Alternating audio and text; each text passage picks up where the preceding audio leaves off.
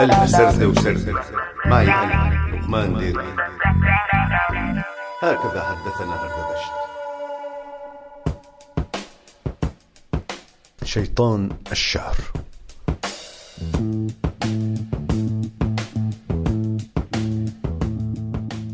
ينتمي شيطان الشعر إلى صنف من البشر القساة في بعض الأحيان عندما ينكمش دهشة من حدث جلل واحتراما لهوله. يشعر بالرهبة أيضا من تفوق الواقع عليه بهذه السهولة.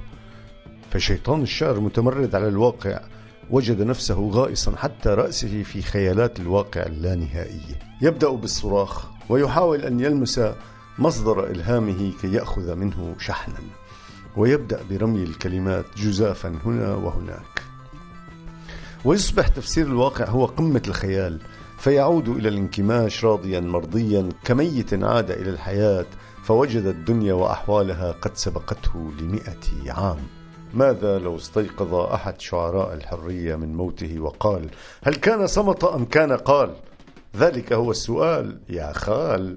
وماذا كان قد قال؟ قد قال فيما قال كل أصناف العشق للحرية إلى درجة العبادة فماذا كان سيقول الآن؟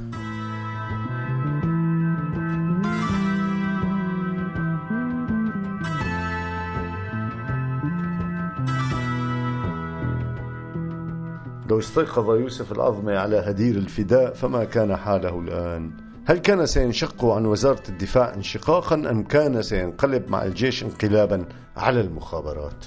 أم كان سيظهر في الوفد مع وليد المعلم وبثينة شعبان؟ أم كان سيفر انشقاقا إلى الغرب ويترأس المجلس الوطني ثم يستقيل بعد ملاسنة مع هيثم المالح اللي من عمره تقريبا لو كان لسه عايش؟ أين كان يوسف العظمى سيكون؟ لكن لو عاد ميت منذ ألف عام لما شعر بالغربة فما من شيء قد تطور في الصراع منذ ذلك الوقت. هذا هو ذات الهراء. فقط سيلاحظ تطور أدوات القتل وسيندهش من المروحيات وينفلج من الدبابات والراجمات والصواريخ. باختصار سيشاهد جهنم الحمراء قبل أن تتكحل عيناه بمعاصرة الكيماوي. فما الذي كان سيقول ابن بدرية؟ وبماذا كان سيجود ابن أبي حلز الجهنويري؟ هل كان سيعرف أن وصف هذا الحال محال؟ رغم أن وصف حال عرضه على الشاشات ليس مستحيلا من المستحيلات. يحتاج إلى صفنة مدتها ألف عام لتفسير الواقع لا أكثر عبر إدارته الناجحة من قبل أجهزة الإعلام من كافة الأنحاء والأصقاع.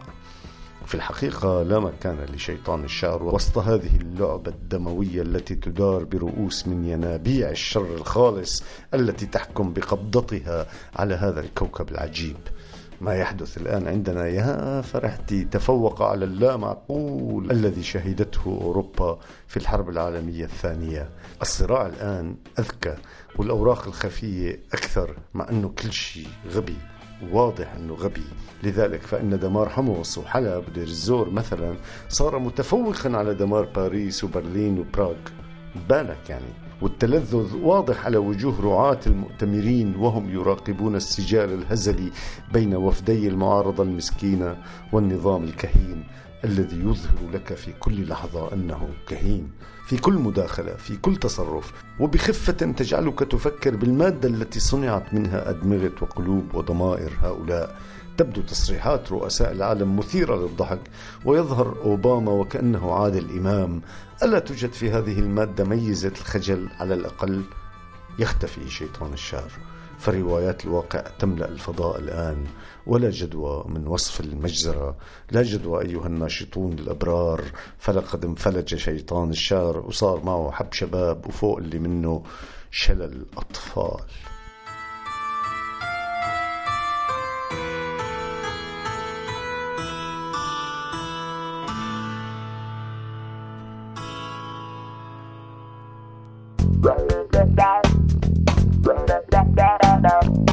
هكذا حدثنا هردبشت كنتوا عم تسمعوا لقمان ديركي بألف سردة وسردة عهوا راديو سوريالي.